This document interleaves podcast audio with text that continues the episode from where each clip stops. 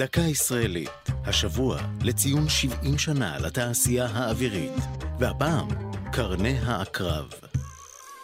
כדי לחסל את דרפם, משתמשים העקרבים בחיישני תנועה.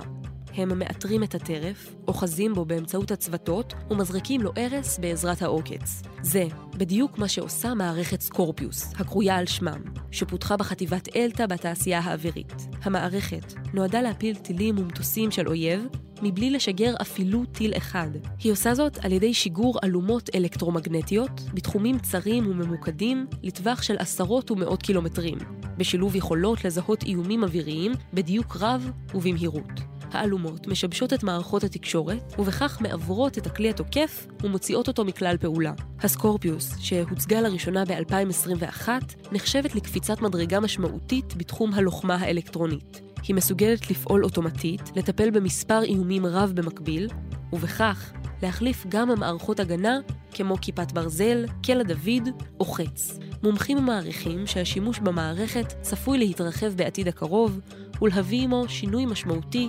בהגנתנו האווירית. זו הייתה דקה ישראלית על התעשייה האווירית וקרני העקרב. כתבה ענבל וסלי, ייעוץ הדוקטור יהושע קליסקי, עורך ליאור פרידמן.